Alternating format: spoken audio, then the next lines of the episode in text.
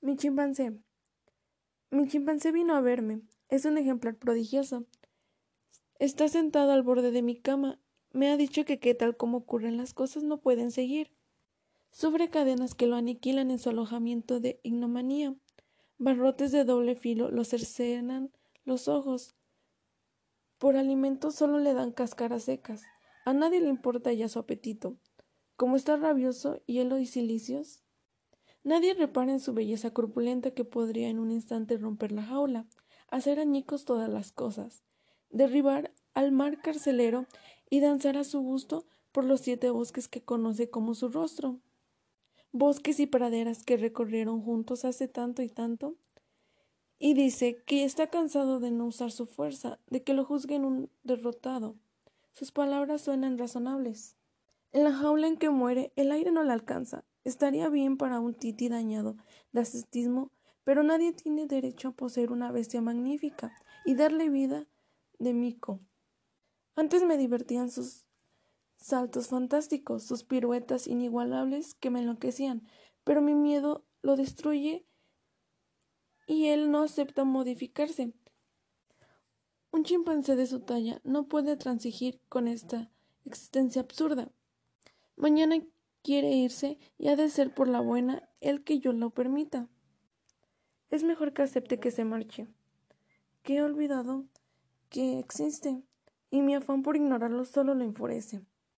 Afirma que nada ha de pasarme con su ausencia y me dice que soy como un necio que poseedor de una yegua de pura raza no lo montará nunca.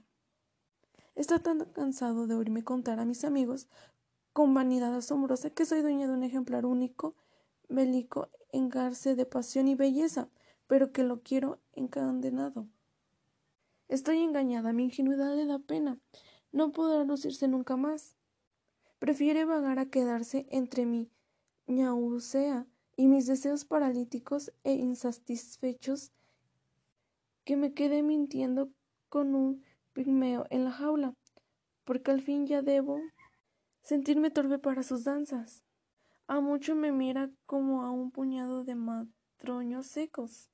Olvidé que hace tiempo a través de sus selvas enormes y fui rayo, centella y lumbre sobre la tierra dura, sobre la verde tragua hecha de manta y de césped. Me fingí pájaro monstruoso, remolino entre los árboles, eco de bronce y de orquesta, estremecido abrazo de huracanes y relámpagos, Viví sabanas de musgos, campanas y sollozos, pero hubo una palabra que me volvió ceniza. Él no nació para cautivo, largos años lleva de soportarme, huyendo de su indómito, sino de violencia.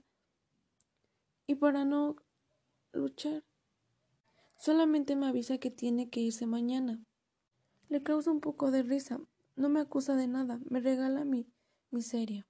Suprimirlo reduce mis posesiones y es cosa que solo a mí me incumbe. Me recuerda solamente que tuvo un tiempo en que no me causaba martirio su compañía y que tal vez ha de pesarme. Al irse será una lápida más en un cementerio. Me iré despojando de mi viejo deseo de vivir. Casi grito que ya no puedo quedarme libre añorando sus estragos, su fuerza y sus incendios. A él ha de vengarlo el titi tembloroso acorralado en la jaula, quien también podrá condenarme. Que el simio pequeñín con su hocico de grillo maldiciera mi alojamiento y mi comida de corcho, pero que es tan ridículo y débil que no le tendré compasión, me aconseja que es mejor que me encierre yo en la jaula.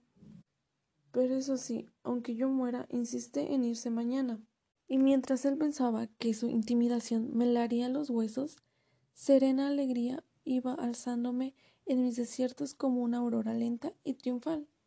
Hasta entonces no lo supe. Él decía que era mi fuerza, siendo mi lasitud, que era mi prisionero cuando se había erigido en mi tirano.